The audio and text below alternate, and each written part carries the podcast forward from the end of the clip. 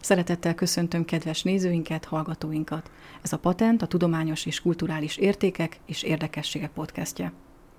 Fűsza Balázs, irodalomtörténész, az idei ünnepi könyvfétre újabb kötettel jelentkezett Szemben a valósággal címmel.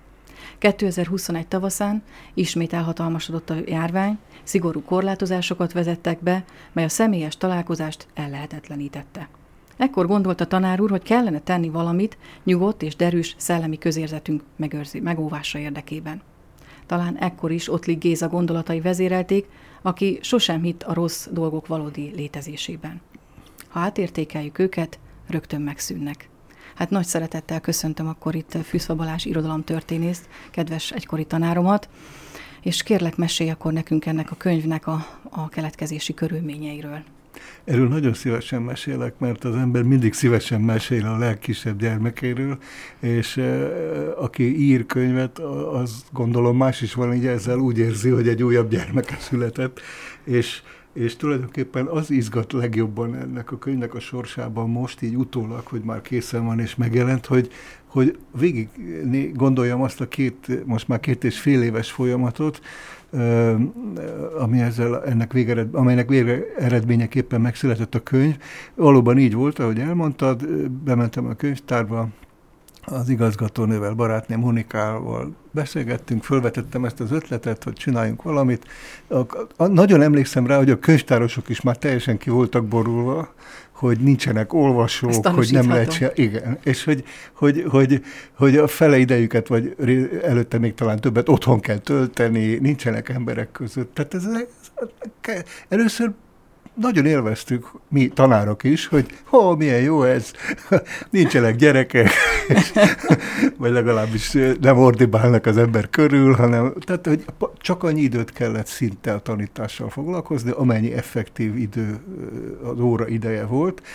Nem kellett bemenni, kijönni, én magam is észrevettem, hogy sokkal több időm van egyéb szellemi dolgok. Könyv, olvasásra például megmértem, hogy egy méter könyvet olvastam el körülbelül a járvány első e, idején, és ennyi időm soha nem volt olvasni. E, kiadtunk 18 könyvet a Szalari University Press-nél fél év alatt, az is hihetetlen volt annyira intenzíven tudtunk dolgozni. A, mi ezt a könyvet illeti, nem gondoltam arra, hogy ebből könyv lesz, persze az ember titkon azért mindig gondol rá, de, de a legelején nem.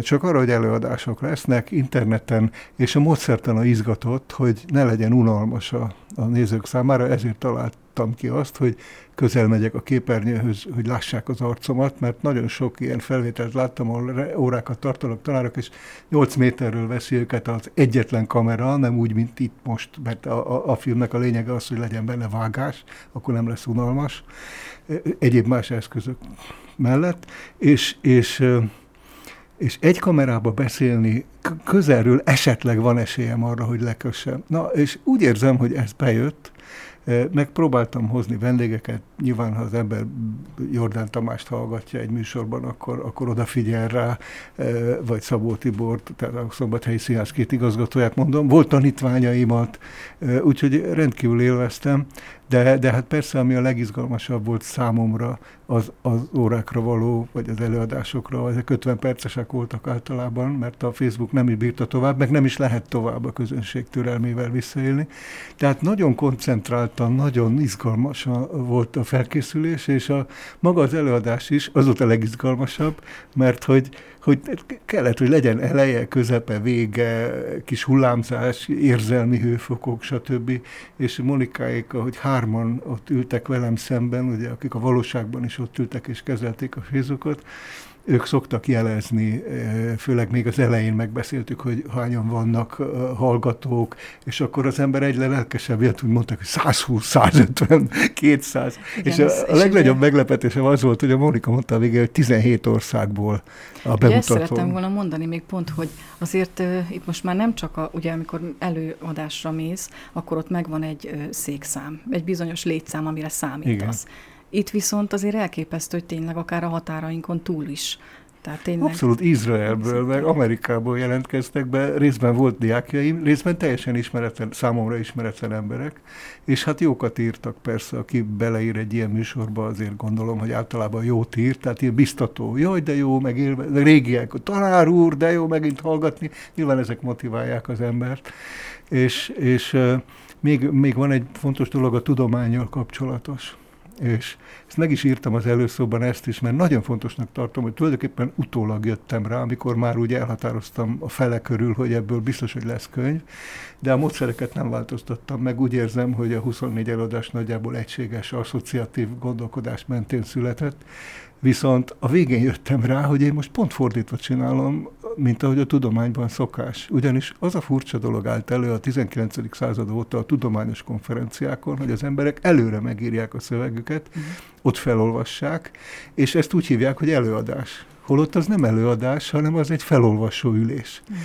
És én meg, meg, én meg szóban kreáltam meg a mondandómat, és utána ültettem át Tudom, hogy ez a közönség számára annyira nem izgalmas, de nekem rettentő izgalmas volt, hogy utána kellett megszerkeszteni úgy, hogy megmaradjon a szóbeliségnek is némi íze, de e, tudományosan is megalapozott legyen, bár nyilván sokkal elnagyoltabb kijelentések vannak benne, mint egy tudományos írásban, és még tettem bele néhány lábjegyzetet, és persze főleg képeket, amelyeket nem igen lehetett a szóbeli előadásba betenni, mert e, nagyon nehézkes lett. Egy-kettő volt benne, de, de inkább csak fekete-fehér szavakat, vázlatokat lehetett kivetíteni, úgyhogy éppen most, ha szabad megengeded, akkor e, egy, egy e, pozitív visszajelzést a legutóbb, ma, mai Árkosi István kiváló grafikus művész, nek a hétvégén a Badacsonyban Pusztai János tanár szervezett egy konferenciát, ott találkoztunk Árkosi Istvánnal, aki adott nekem egy gyönyörű szép egyik képéről egy nyomatot, én, én meg persze adtam a könyvemből neki, és ma írt, hogy, hogy egész tegnap délután ezt olvasta, milyen jó, izgalmas, érdekes, és hogy milyen vizuális, tehát hogy a képanyaga mennyire. Na, hát hogyha egy ekkora művész azt mondja az embernek, hogy azért jó a képanyaga, akkor annak azért lehet örülni. Igen. És egyébként a könyvtárnak a, a tehát a Berzsenyi Dániel könyvtárnak a Facebook oldalán ezek az előadások a mai napig elérhetőek, visszanézhetőek, és egyébként, hogyha a könyvedet, tehát ha aki a könyvet veszi először kézbe, és azt olvassa először, vagy aki először a, az előadást nézi, nincsenek hiányok, de ugyanakkor kívánkozik most, hogy tudjuk, Megnézted, hogy van könyv. Bocsánat, hogy én is kérdezek. Igen, igen, igen, és akkor most, hogy így tudom, hogy van könyv, akkor olyan, olyan jó érzés, hogy akkor vihetjük magunkkal, de ugyanakkor a könyvet olvassuk, akkor az is úgy, meg, már tudjuk, hogy akkor utána nézek, ö, hogyan is nézett ki a tanár úr a videón, mik hangoztak el, tényleg ott volt vendég, akkor megnézzük. Tehát így a kettő együtt nagyon jól működik. Úgyhogy érdekes volt. És a beszélgetésünk további részében hogy most ezt a koronavírust is szóba hoztuk, már megnőtt a szorongás szintem, ezt az időszakot egy kicsit úgy lezárva, visszatekintenénk egy kicsit, és kiemelnénk a te irodalomtörténészi munkásságodnak azokat a nagy időszakjait, amelyeknek a, a tanulásaiból, tapasztalatai ö, nyomán te az a tanár, aki aztán sokunk példaképévé is ö, vált. És akkor ö, az első kérdés mindjárt ide kívánkozik, hiszen minden ugye a gyerekkorral kezdődik, milyen gyerekkori élményeket őrzöl, az inspirációkat őrzöl annak kapcsán, hogy irodalmi pályára léptél aztán? Hát te felkészültél belőle. hát édesapám persze, édesapám volt az első magyar tanárom általános iskolában. A tanítónénik is nagyon fontosak. Őrájuk is pontosan emlékszem, első, második, harmadik, negyedik nálunk úgy volt, egy Kunsziget nevű Győr melléki faluban töltöttem az általános iskolás koromat, családunk úgy emlékszik vissza, hogy, hogy életünk legszebb 12 évét, mert abdaiak vagyunk tulajdonképpen. Győrben születtem, a család Abdán él, de azt a bizonyos időszakot édesapám volt az iskola igazgató, Kunszigetben töltöttük, tényleg a boldogság különböző régióiról tudok csak mesélni, nyilván minden megszépül később, de, de mindannyian így vagyunk ezzel, hogy szívesen emlékezzünk vissza a gyerekkorunkra, de valóban a tudatosodásnak, a játéknak, a horgászásnak, a, a fejelésnek, a fogócskázásnak, tehát mindenféle... Olvasásnak is az És aztán így jött be az olvasás ezek közé, a gyerekkori dolgok közé, és én tényleg felső tagozatos koromban már úgy emlékszem, hogy elég sokat olvastam, és imádtam a közszív emberfiait, meg az Egri a Pál utcai fiúkat, tehát a, még a Légyó, mint haláligot is tehát a, akkori, meg hát most is ezek Ezek voltak az első olvasás élményeid? Kincskereső kisködben volt az első, vagy talán még egy picit a Ludas Matyira emlékszem, hogy, hogy azt, de mindegyik negyedik osztályban volt, tehát hogy negyedik osztályra tudok, ezek voltak a hosszabb, első hosszabb művek talán, amelyeket, meg hát persze előtte a mesék, rengeteg mese, abból is mondok kettőt-hármat, a, a, tudom, hogy édesanyám is mesélt, de a nagyapám is mesélt, nagyapám mesélte mindig például a két bors szemökröcskét, vagy a, a, a kis gömböt, ezeket általában, hüvelykmatyit és eh, édesanyám megemlékszem, hogy az egész, az Óza nagy varázslót, meg a, a, az őzikés eh, segíts, hogy hívják, a Bambit. Bambi. A Bambit, teljesen, a Bambért teljesen oda voltam gyerekkoromban, és amikor beteg voltam, arra emlékszem, még is, már iskolásként, akkor olva, tehát felsős, 11-12 éves és édesanyám olvasta föl a kőszívember fiait, azt a részt, amikor jön haza az ödön Oroszországból, és ez a klasszikus rész, és akkor a jégmezőn mennek a barátjával, és a farkasok üldözik őket. Hát soha nem felejtem el azt a hangulatot, amikor és ő annyira izgultam, reszkedtem. Szóval nagyon szép olvasmányélményeim vannak, és akkor később a felső, tehát 7.-8. körül tudatosult bennem igazán, hogy én Radnóti falujából, mármint hogy ahol őt agyon lőtték, szerencsétlen való vagyok, és akkor oda már elvittem az osztálytársaimat, sőt, őrsvezető is voltam, és a, a, a, a, a biciklivel, ez 10 kilométer körülbelül a hátsó utakon, és Abdán van egy, egy Rákóczi emlékmű is, a Radnótitól nem messze, és onnantól kezdve a költészet is, miután a Radnóti kultuszba bekerültem, egyre fontosabbá vált, és akkor jött egy nagy szünet, hogy én orvos leszek, ez volt nyolcadik osztály körül, olyan jó kémia tanárom volt, hogy én orvos.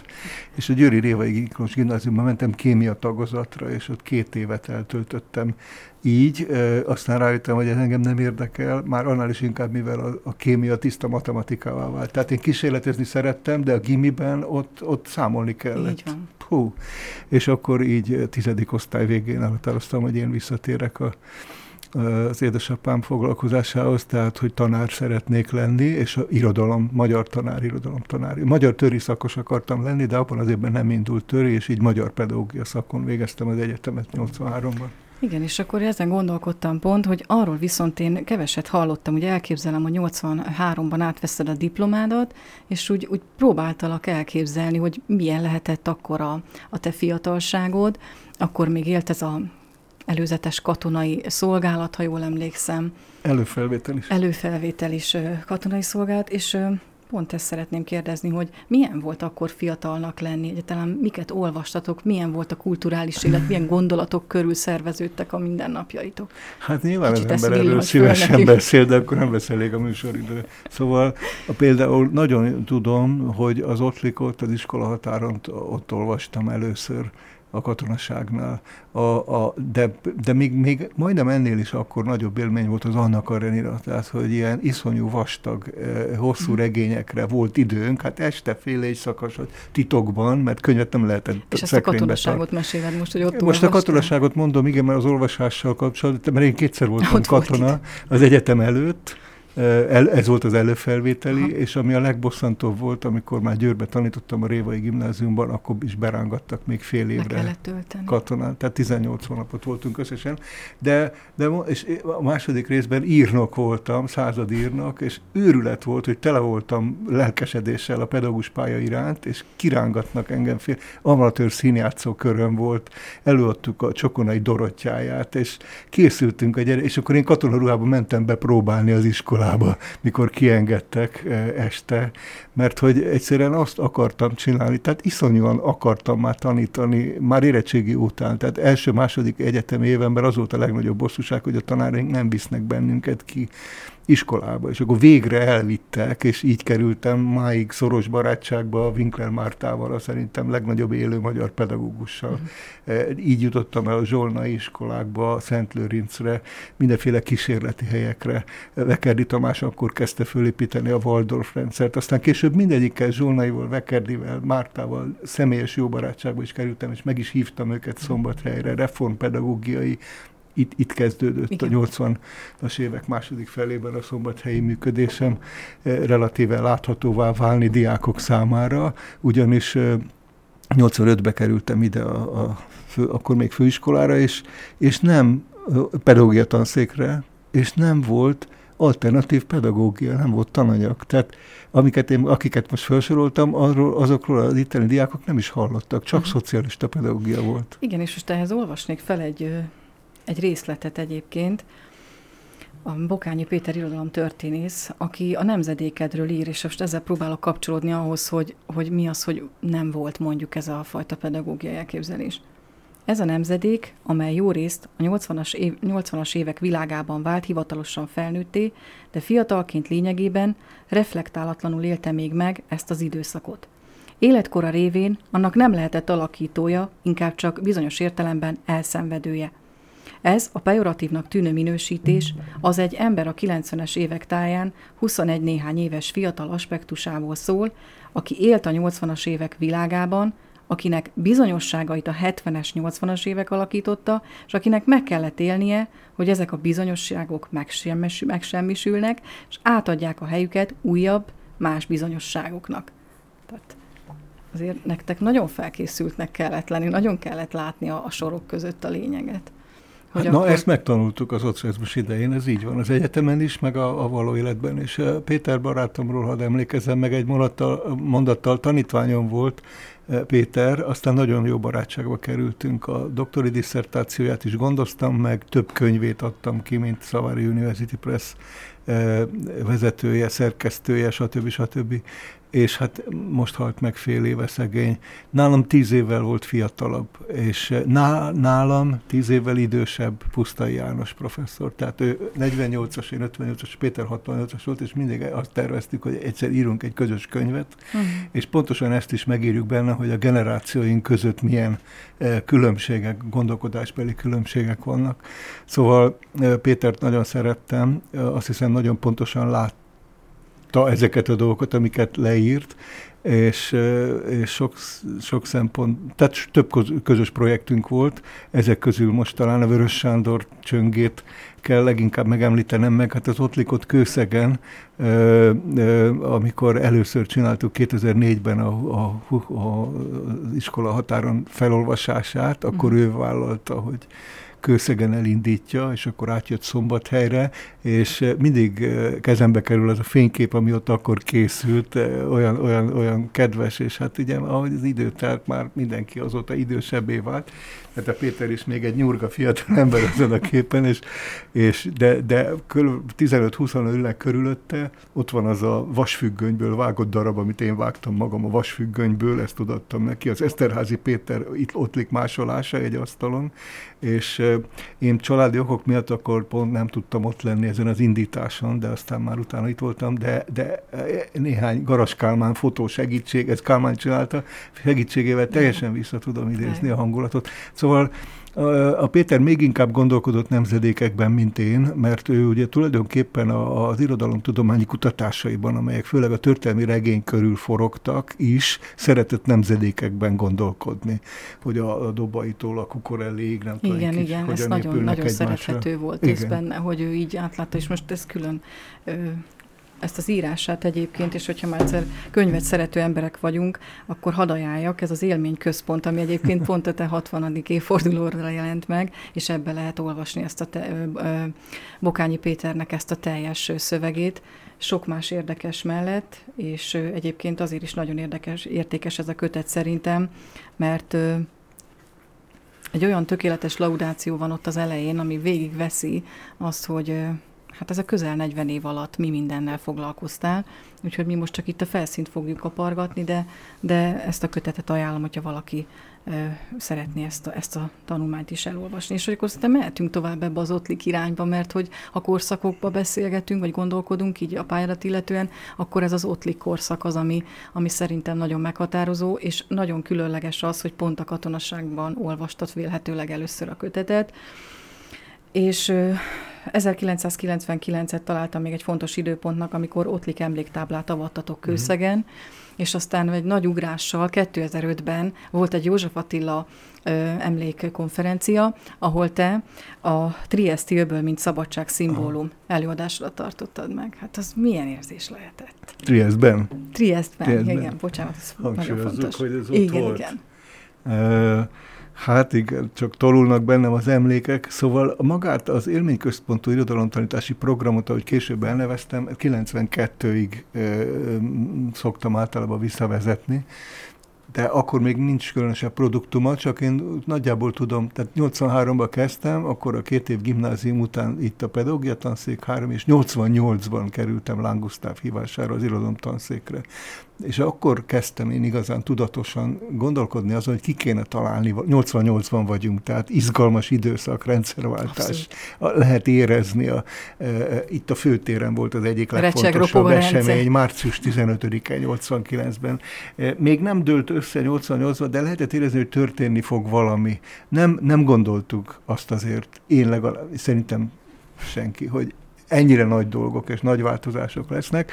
89 elején már igen, de 88-ban még nem nagyon. Na mindegy, én ott vagyok az irodalom tanszéken, és akkor Láng Gusztávot megismertem, és és egészen különleges élmény volt a vele való többszöri beszélgetés, és akkor egyszer csak csatlakozott Szabóti Attila, szintén a Kolozsvár, szintén Kolozsvárról genetikus Szabóti Anna édesapja, Anna akkor itt a Kanizsaiba gimnazistaként kezdte.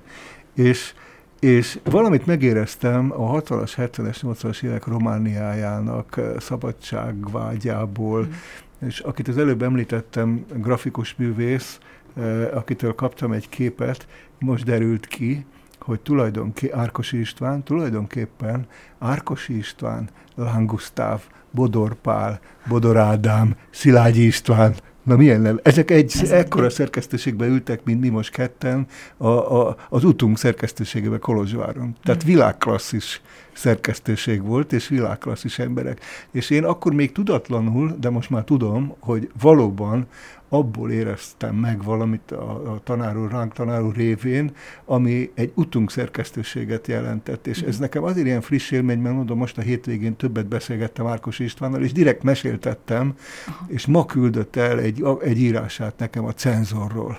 Mhm. Tehát, hogy hogy működött a cenzúra. Mondja, hogy hétfőn beszettük a kéziratokat, kedden betördeltük a lapot, szerdán vittük a cenzorhoz, csütörtökön kinyomtattuk, pénteken jelent meg. Tehát a cenzor be volt építve a rendszerbe és a gondolkodásba, és elmesélt egy történetet is eh, arról, hogy valaki rendszeresen írt tárcákat, nem emlékszem melyik szerző, nem szándékosan nem mondom a nevét, csak hm. egyszerűen nem emlékszem, eh, de nagyon példázatos, csak az idők jellemzésére.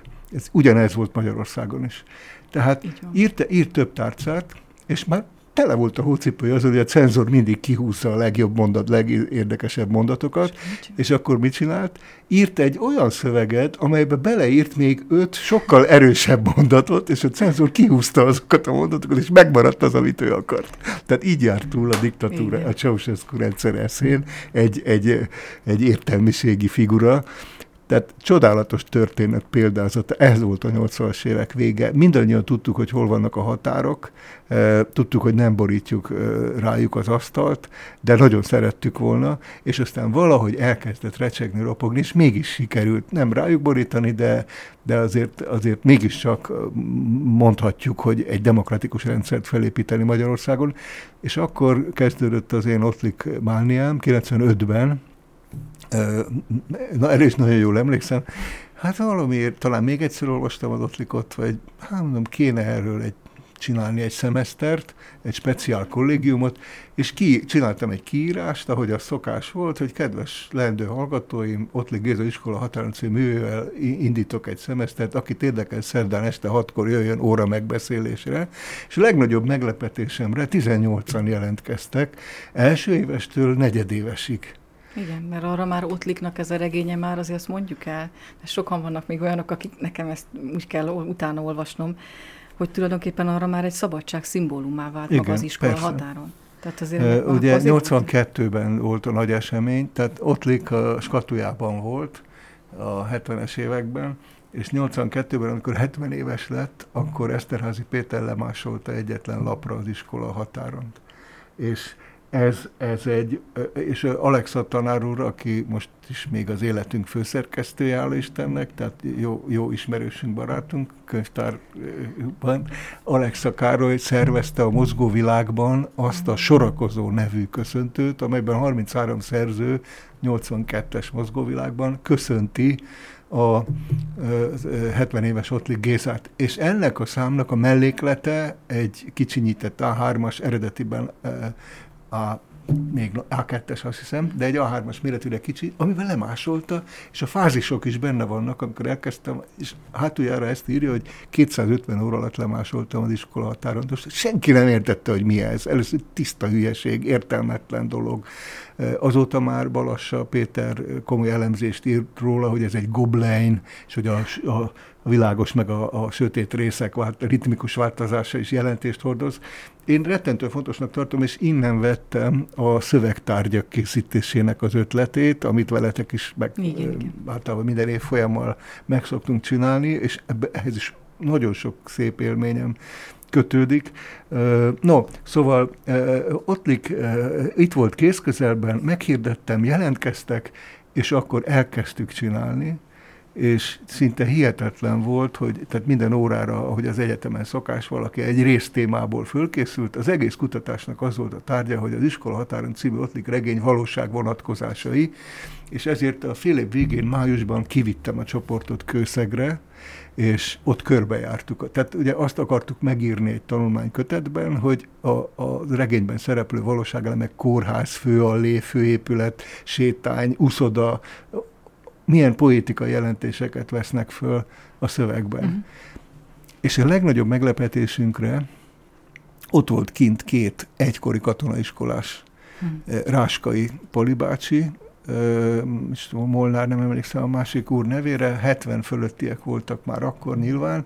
Ők nem Ottlikkal együtt, később jártak, tehát 1940 körül jártak a, ide kőszegre, de elhatározták, hogy megírják ennek, meg is írta aztán a kőszeg is. Ők utálták Ottlikot, mert azt mondták, hogy Ottlik hülyeségeket beszél, Ottlik, nem is úgy volt, ahogy, tehát ezzel a hozzáállása, hogy nem is úgy, hol, tehát nem vették észre, hogy ez egy szép irodalmi mű, és nem dokumentáció a feladata, hanem azokat az érzéseket Igen. kell megfogalmaznia, amelyek egy 13 éves gyerekben, stb. stb. És ezért lenézték na, kimegyünk Kőszegre, és a két öreg beszélgettünk, és a két öreg hajba kapott azon, hogy hol volt a Koller kapu, meg hol volt a Netter kapu, ugye a regényben szereplő Igen. két ö, bejárat. És hát majdnem egymásnak estek, mint régi korukban, ahogy ezek ütötték, verték sokszor egymást, már mint játékból. És erre Kovács Ági azt mondja, de hát Pali bácsi, hát itt van a regényben, 186. oldal. De te honnan tudod? És akkor derült hogy az Ági tudja fejből, fejből a regényt. tudja, igen. És akkor megnézzük, és ezt a revelatív pillanatot képzeld el, amikor a két, ő maga a Palibács olvast el, hogy a netterkapu ott állt, ahol a vadkörtefa volt hol a vadkörtefa, tessék, ott van, be tudták azonosítani. És abban a pillanatban megértették, hogy a szép irodalomnak nem az a feladata, hogy elmeséljen egy közös múltat, hanem az a feladata, hogy ráébressze az ember saját magát arra, hogy, hogy még a saját emlékeire se emlékszik pontosan. És akkor jöttek rá, hogy úristen, hát a Géza jobban tudja, hogy mi volt, mint mi, akik ott voltunk és átéltük, mert a teremtett valós, egy, egy olyan teremtett valóságot tud létrehozni a mű, amelyik felülírja e, igazság tartalmában azt a valóságot, amelyre én emlékszem. Mert minden elme, emberi elme biztos, hogy rosszul emlékszik. Tehát soha nem emlékszünk e, ugyanúgy, ugyanúgy egy megtörtént dologra, még akkor se, ha tegnap történt. Itt, itt meg ugye eltelt a regény cselekmény 20, 1920 20, vagy 23-26 között történik, és az elbeszélés ideje az meg 1957-58 és 59-ben jelenik 59 meg valójában a regény, az első kiadás. Tehát döbbenet volt. Na, és még egyet el kell mesélnem hozzá, mert ez nagyon fontos, mondhatni A másik legfontosabb, hogy, hogy elkészült a tanulmánykötet.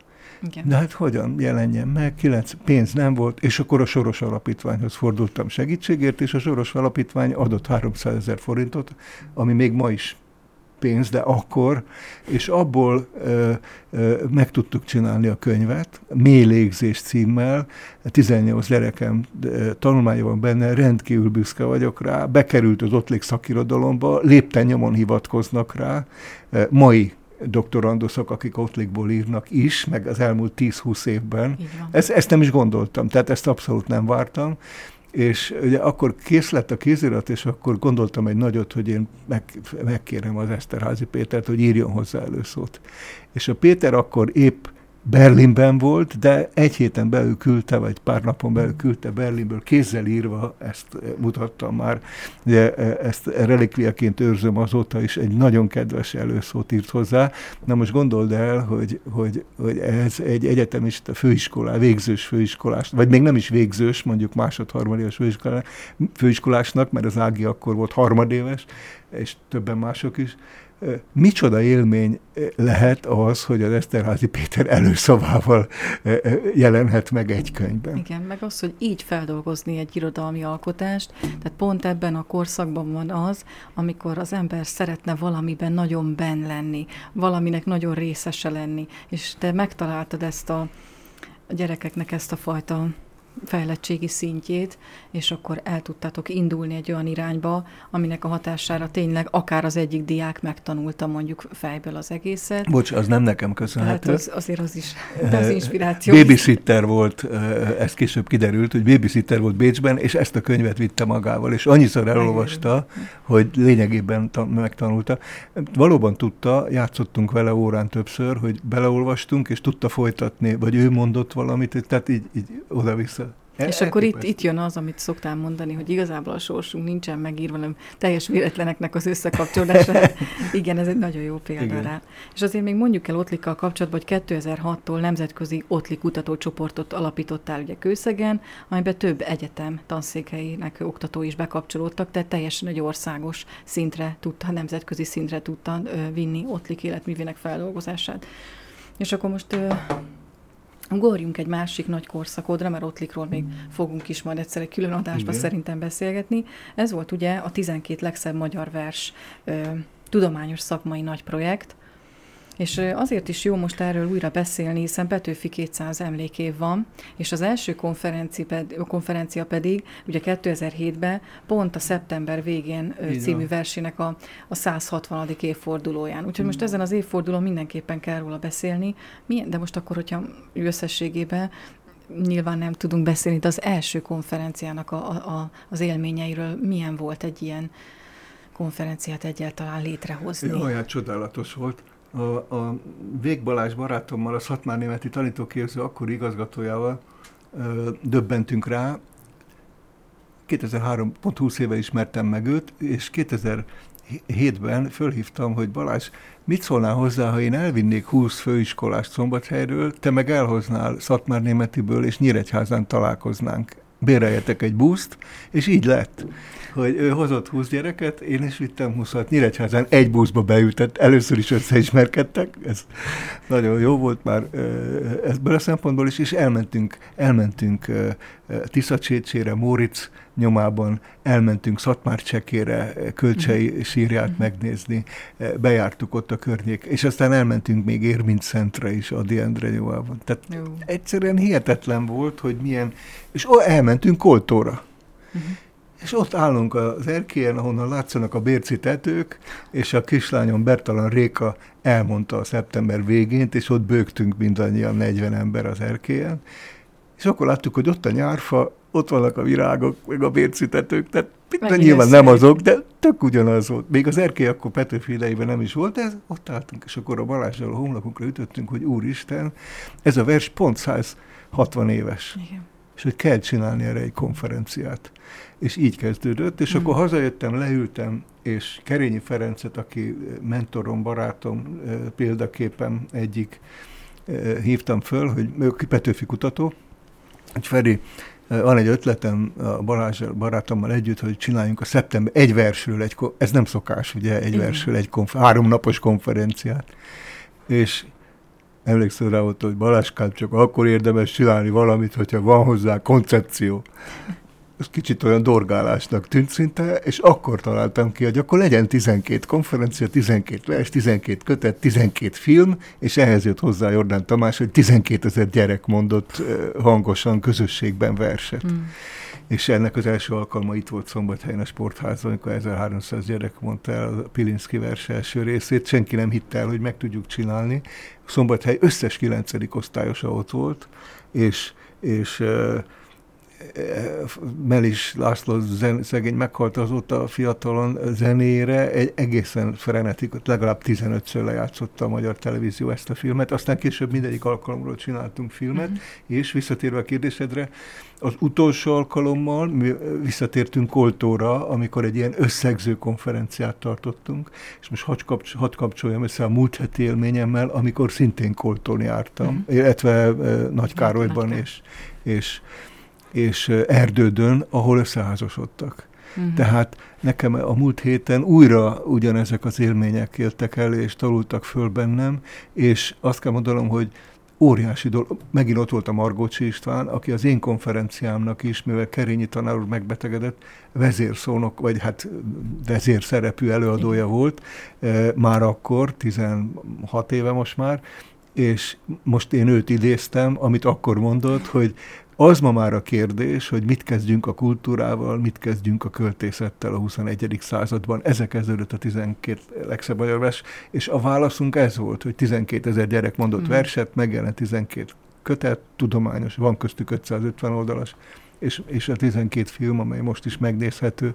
Nekem ez óriási élmény volt, meg hát gondolom azoknak is, de szomorúsággal vegyes ma már, ugyanis képzeld el, hogy egyik nap, a minap, számoltam össze, hogy pont 12-en haltak meg azóta. A, a, tehát ez megint a sors és a véletlen. Úgyhogy most, tehát amikor tíz év, előadók igen, voltak, igen, igen, tíz éve mondjuk. zárult, 13-ban, és tíz év alatt 12-en meghaltak, köztük 35 éves. Patócs Laci, újvidéki kolléga, a, a Híd című folyóirat főszerkesztője uh-huh. volt két, pár éven, egy cikluson keresztül.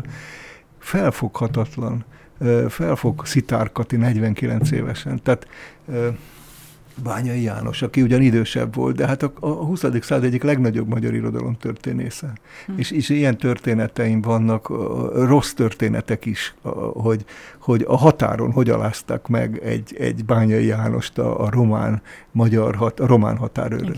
Meg, tehát, hogy 15 éve még nem, lehet, nem volt Schengen, és nem lehetett úgy átmászkálni uh-huh. könnyedén a határon. Vagy amikor Jordán Tamás repülővel akartuk elvinni Nagyváradra, aztán mégse kellett, Barták Balázs kollégám hozta el, kiderült, hogy neki meg nem érvényes a személye, nem tudtak átjönni a határon, de annyi, akkor végül sikerült, és a Tamás áthozta egy nagyváradi kolléga, átszaladt érte Magyarországra, és a, a Nagyváradi Színház, akkor felújított Szigligeti Színház lépcsőjén 600 gyerekkel elmondtuk a, a, e, Adi, Adi verset a, a kocsi út az éjszakában, tehát minden egész eltöröttet, és a Tamás annyira jól érezte magát, és annyira katartikus volt az egész, hogy oda nekem, hogy te elmondhatok még egy pár József Attila verset. És mondom, persze, gyorsan kinyitottuk a Filharmonia nevű hangversenytermet, Aha. amelyik ott volt közel, kollégák segítettek, és aki akart, bement, volt vagy 300 ember, és a Jordán Tamás egy órán keresztül csak úgy mindenféle külön szervezés. Tehát ezek akkora élmények, hogy nem lehet, nem cserélném föl semmi mással. Hát köszönöm, és még annyit itt, mivel hogy itt elhelyeznék egy ilyen kis ajánlót szintén, hogy tulajdonképpen ezeknek a, a konferenciáknak kötetei, amik elkészültek, ezek fölkerültek a Magyar Elektronikus Könyvtárra is, tehát hogyha valakinek most ehhez kedvet csináltunk, már biztos vagyok benne, akkor ezt nyugodtan csak nézegesse és forgatgassa.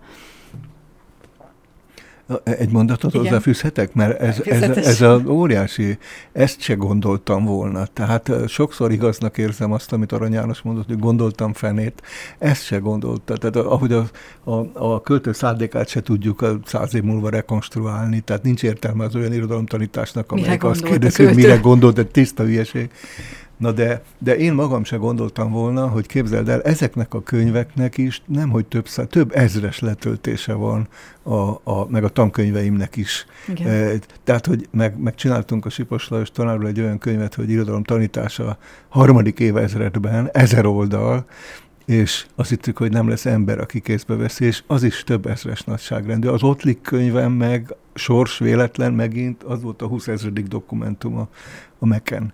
Tehát most ezek elérhetők valóban, így ahogy mondtad, és én azt, gond, azt remélem, hogy közkincse is válnak. Hát én ebbe biztos vagyok. Menjünk tovább. Vörös Sándor. Vörös Sándor kultusz eredményes ápolásáért díszpolgári címet kaptál Csöngén. Ugye ez hozzátartozik az, hogy 2008-tól ugye itt elhangzott az előbb a, ennek a Vörös Sándor nyári egyetemnek és a hozzá kapcsolódó mhm. tábornak lelkes szervezője, tervezője, vezetője vagy. És most itt a Vörös Sándor kultusz kapcsán lelkes lokálpatrióta is vagy itt a városban, ezt mindenki tudja rólad, hogy ha lenne rá módod, lehetőséged, a vörös életműhöz kapcsolódva, milyen további fejlesztést képzelnél még el, vagy valósítanál meg szívesen vörössel kapcsolatban? De nézd, most ez dolog rendben van nagyjából, tehát 20 évvel ezelőtt nem volt semmi, uh-huh. én most maximálisan elégedett vagyok. Akkor tehát, ezt kérdezem, hogy de elégedett nem, vagy a vörös. Igen, nem, nem az én érdemem természetesen, nagyon picike érdemem van csak benne, de hát megvan a szobor. Egy nem is akármilyen, ugye Veres Gábor alkotása, egy csodálatos Vörös Sándor szobor, van Vörös Sándor utca, van Vörös Sándor óvoda, és van Vörös Sándor színház. Tehát a, a, abszolút ott van Vörös Sándor a város kulturális életében, nap mint nap hallott, tehát ketten vannak, Berzsenyi Dániel, akik szombathelyen, tehát Berzsenyi Dániel és Vörös Sándor, úgyhogy most a helyén van, mindegyikről van szobor, utca, iskola elnevezve, és Vörösről színház is, a, a Berzsenyiről, meg az egyetem, meg a, a, a könyvtár. Tehát nagyjából ez rendben van szerintem. Ö, ott a Joyce is, amelyel kapcsolódunk a világirodalomba, Kőszegen nagyjából azt mondhatom, megcsináltuk, uh, bocsánat, ha nagyképpen hangzik az Ottlik kultuszt. Egy időben még Ottlik könyvesbolt is volt, de van Ottlik emléktábla, van Ottlik szobor, van Ottlik sétány. Tehát sétány. Ennél többet nem nagyon lehet, mert az már szinte túlzás. Mm. És, és, és velemben pedig elkezdtük a Pilinszki kultuszt fölépíteni, és most már ott is eljutottunk odáig, hogy van emléktábla. Hát azért mondom, hogy nem lehet ezt összeszedni, tehát itt több órát lehet ja. beszélgetni. Azért mondom, most pont, hogy mondod Pilinszkit, igen, hogy most, ahogy, hogy az talán múlt évben volt, hogy emléktáblát avattatok neki, igen, és igen. akkor így ott is össze, szépen összeérnek ezek a szálak, és akkor mindig meg, meg, meg koronázza egy-egy emléktábla, egy-egy szobor, egy-egy sétányavatás, egyebek. Tehát Vörös Sándor ö, kultuszával azt gondolom, hogy most így elégedettek lehetünk a most, te mondod, akkor Igen. mindannyian megnyugszunk. 2018. szeptemberétől államközi szerződés az jó keretében, ugye a Marosvásárhelyi Művészeti Egyetem vendégoktatója is vagy. Hát voltam, mert véget ért. Véget Öt évig ez tart egy ilyen ciklus. Aha, aha. Négy évig tart, és egyel meg lehet hosszabbítani, és így, így öt évig tart. És mesélj nekünk arról, hogy milyen ott a diák élet, milyenek oh. a, a kultúrafogyasztási szokásaik, egyáltalán milyen, milyen volt ez az időszak? Hát ez csodál, tényleg én olyan nagyon szerencsés embernek érzem magam, e, e, és ez az egyik fontos eleme, amikről eddig beszéltünk mindegyik, de hogy a végén még ezt is megkaptam, ami egy vágyam volt, hogy valahol kéne vendégtanárként működni egy-két évet, és, és pont, és, és öt évig tudtam csinálni. Fantasztikus volt, rengeteg e, dologba beleláttam, megszerettem egy várost, egy kultúrát, azt a sokszínűséget, amit Orosvásárhely jelent, tehát, hogy ott románok, magyarok, kicsit talán szászok is kisebb létszáma, de románok, magyarok elsősorban, cigányok együtt laknak. Tehát megy az ember egy boltba, és azonnal azon a nyelven szólítják meg, vagy két nyelven, vagy tudják, ha biztosra tudja, hogy magyar, akkor magyarul, ha nem, akkor megszólítja románul és magyarul egyszerre. Ezt olyan rettentő nagy dolognak tartom. Azt, hogy, hogy hogy Marko Bélával, a szerintem egyik legnagyobb élő magyar költővel, aki miniszterelnök helyettes volt, RMDS elnök évtizedekig, havonta együtt ebédeltünk, és megbeszéltük a világ sorát, vagy Kovács András Ferenccel, vagy a, a Szombathelyen drámapályázat győztes Székely Csabával is jó barátságba kerültem, vagy a Sepsi Szentgyörgyi barátaimmal tudtam újra vinni tovább. Ott volt a könyvem, a 24, tehát az előadásos a Szemben a valósággal a könyv első bemutatója Sepsi Szentgyörgyön, meg Marosvásárhelyen volt a második, és a harmadik volt Szombathelyen. Az, hogy az utolsó alkalommal most május végén eljött velem a fiam is, és meg tudtam neki mutatni mindent, a békásorostól kezdve mhm. a városok szellem, elsősorban a városok szellem, meg, meg ugye ő most egyetemista, tehát az én egyetemistáimmal egykorú, Aha. és akkor ezek tücskök ott ültek a, a uh-huh. könyvbemutatón, tele teremben, Markó Béla beszélgetett velem, és, és olyan, olyan megható volt az egész, hogy, hogy és megindító, és nem is vágyom nagyobb kitüntetésre. És akkor csináltak velem egy interjút, ezek a kölykök, az ottaniak, Segesváron leültünk, mm. mert tavaly előtt elvittem őket, az egész csoportot Segesvárra, és most meg a három legkedvesebb tanítványom, meg a Balázs fiamat, és ott ültünk egy, egy presszóban délután, amikor lejöttünk a várból, és, és ott csináltak egy ilyen, talán egy órás interjút, és akkor ezt megírták, és megjelent. A, tehát így búcsúztam el tulajdonképpen a Marosvásárhelytől, és abban úgy mindent megpróbáltam megfogalmazni, de a kérdésedről még három mondat. Tehát nagyon nyitottak, nagyon uh, elképesztően hát olva, olvasottak, azt is ki kell mondanom, hogy tehát aki oda jön színművészeti, uh-huh. szín, színészek, rendezők, bábszínészek, ilyesmik lesznek, Hát, ott nincs olyan, hogy nem olvasott valamit, amit én úgy kérdeztem. Van a magyar irodalommal kapcsolatban két konkrét példa. Szilágyi Domokos és Zsida Jenő. Aha. Azt se tudják Magyarországon, hogy kik ezek. Erdélyben pedig a két legnagyobb költő, vagy nem tudom, ha ötöt mondanak, biztos, hogy benne van ez a kettő, uh-huh. Petőfi Arany és József Attila mellett, vagy Babics uh-huh. Kosztolaj. Tehát e, sose tudom megérteni, hogy Zsida Jenő és Szilágyi Domokos miért nem. De képzeld el, és ezzel lezárjuk a kérdést, hogy most tavasszal fölhívtak a Bábszínház, kivittem hár, a Jordán Tamást, a Báb Színházat, uh-huh. a Kaposvári Színházat, meg még egy produkció, meg, meg a Mácsai Pált. Uh-huh. Egy, egy eh, kur, mini kurzust, meg előadást. Aha. Olyan őrkényestet tartott, uh-huh. meg hát a Tamás, meg a szemben, szemben, szemben széles szemben, azt hiszem, az a széles szemben az önálló estének, és úgy csináltam meg, hogy este tartsák meg az előadást, és másnap meg a diákoknak egy négy órás kurzust. Hát God uh-huh. hideg rázta őket a, mind a két alkalom. Csodálatos volt. Na, fölhívnak engem, engem, hogy, hogy Bábszínház, így meg Bábszínházból, hogy Vörös Sándor előadást csináltak a Marosvásárhelyi. Hát mondom, tudom, hát én ott, ott, ott vagyok, és képzeld el, hogy a Marosvásárhelyi tanítványaim csináltak, és még mások is, de 5-6 tanítványom benne volt, és a, a, a, a más diákokkal együtt csináltak egy vörös előadást, amit a Mesebolt Bábszínházzal karöltve a Színházi Olimpia keretében elhoztak egy csomó magyarországi városba, köztük az én városaim Győr, Szombathely, meg még egy kicsit Zalaegerszeg. Mm-hmm. És ezen a három helyen én tartottam előadást a Vörös Sándor darabjuk előtt.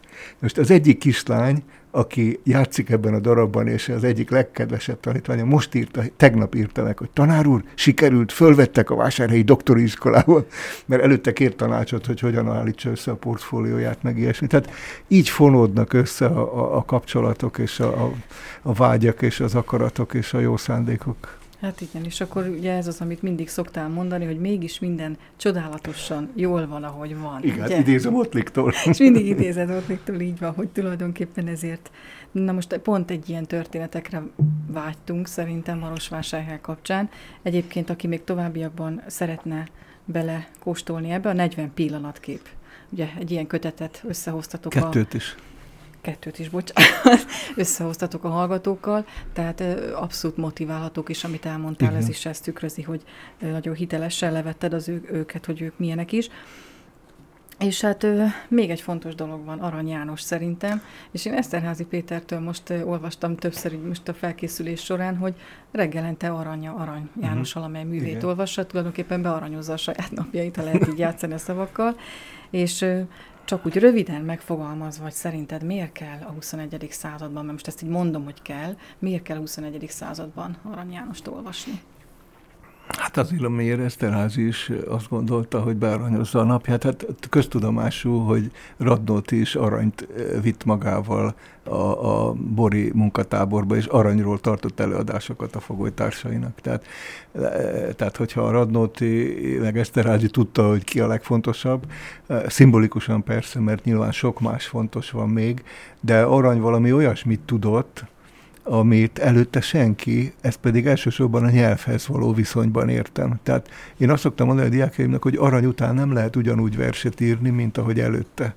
Tehát arany valami olyan hihetetlen erővel ö, fordult, el, addig elképzel, Vörösmart is óriási költő, meg Csokonai is, meg Petőfi is, de arany a nyelv belső viszonyaiban ö, ö, találta meg a, most egy kicsit ezt eh, talán ilyen tudományoskodva mondom, bocsánat, majd megpróbálom lefordítani, tehát, hogy a jelentéseket, amitől egy verset, egyszerű példa, hogy Isten áld meg a magyart, eh, eh, vagy talpra magyar. Na most ezeket arany sokkal elvontabban, bonyolultabban fogalmazza meg bizonyos verseiben, persze másokban meg mindannyiunk számára, mint a toldi, tökéletesen érthetően, hogy az ég a nap melegtől a kopárszik sarja. De hát ilyet hogy lehet írni, ilyen gyönyörűséget, hogy östövér kútágas, hóri horgas gémmel. Mm. Most az a baj, hogy ebből ma minden szót el kell Vagy magyarázni külön. A hogy... a csendes birodalmát. Hát, Egyszerűen ezek felfoghatatlanok. De, de amit mondani akartam, az az, hogy a, a, a, a vers, a Arany Jánosig az a, az a szavak szintjén, meg a mondatok szintjén keresi a jelentést, vagy abból bontakozik ki a jelentés számunkra, talpra magyar, stb. Arany után pedig e, rejtve marad egy, a jelentéseknek egy csomó része, és ezt nekem kell megfejteni. Tehát az én kezembe, az olvasó kezébe adja a teremtés felét. Hmm. Ezt nagyon szépen fogalmaztad meg. Hát az időnk az vészesen letellik most már és azt gondolom, hogy még azért szerintem belefér egy kis játék, játékidézetekkel, amit én most felolvasok egy-egy sort, és mondd el, hogy aki, ami eszedbe jut erről. Mert hogy aki téged ismer, az pontosan tudja, hogy nálad az egyik szupererő, ez a, egyrészt a szabad asszociálás, a másik pedig az improvizálás, úgyhogy talán no. menni fog. A világot a köszönet és a bocsánat viszi előre, meg a sírás és a jó helyre célzott harag. Tompa Andrea. Tompa Andrától idéztem. Zseniális a Tompa Andrea, tehát a, a, a, hú, a Hóhérháza, meg a, a, egy, egy kettő Erdélyben, de az Omerta talán a csúcs, Bevallom, hogy a másik két és a legújabb regényével is én nehezebben barátkozom, de el fogom olvasni, de az Omerta, az a magyar irodalom, az Omertának is az első része, kb. 150 oldal, az egy elképesztő csúcs teljesítménye. Most ez, ez a szövegrész, hát gyanítom, hogy esetleg abból van. Az, az van. Na, akkor jó. Akkor, akkor jó. Tehát ez, ez, ilyeneket ír. Tehát, és egy 40 éves korába kezd el írni, vagy 40 valahány éves korába. Egyszerűen elképesztő, hogy olyan, olyan sűrűségű mondatai vannak, amelyek ugye ott kezdődik a szép irodalom, amikor nem lehet visszafejteni. Tehát addig csak blattolás. Jó. Még egyet no. teszek ide bele. Ha a madarat szeretsz, égbolt légy, ne kalitka, meg Szabó Anna. Hát annál, annát már emlegettük, ugye, Igen, hogy itt volt középiskolás, és akkor hozta el az édesapja nekem az első verseit, akkor szerkesztettem a főiskolához kapcsolódó Jelentkezünk című folyóiratot, hogy ha nézd már meg, légy szíves, mondja az édesapja, szokott bejönni hozzám kávézni a langosztával együtt, nem egyszerre, hanem külön-külön mind a kettő. Na és mondom, Attila, hát persze, hát mondom, nem volt nehéz felismerni a tehetséget, és akkor azonnal betettem a, a lab következő számába. Épp a minap került kezembe ez a, nem tudom, 87-es vagy 88-as. És aztán ugyanígy volt a Gyuri, a férje, Dragomán György, akinek szintén akkor közöltem, neki meg az anyosom volt a magyar tanára, és ő hozta el, hogy te nézd már meg, milyen tehetséges ez a gyerek.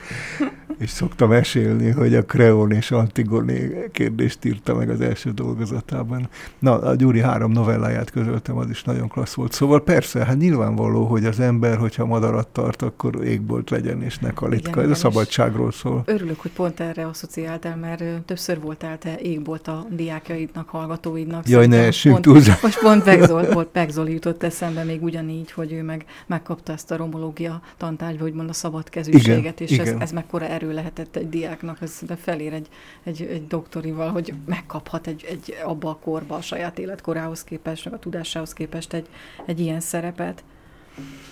Hát, tudnánk még folytatni ezt, ezt a játékot, de azt gondolom, hogy most itt valahol le kell zárnunk ezt a beszélgetést. Ö, visszatérve a könyvedre, ezt még muszáj megkérdeznem. Mhm. Hányadik kötet ez most neked? Hát őszintén szólva nem tudom, 15 körül, de legközelebbre megszámolom. 12, 14, 15. Nem tudom, igazság szerint meg kell nézni azt is, hogy mi számít komolyabb könyvnek 15 nap, mondjuk, hogy 15. Én, én már azt gondoltam, hogy több.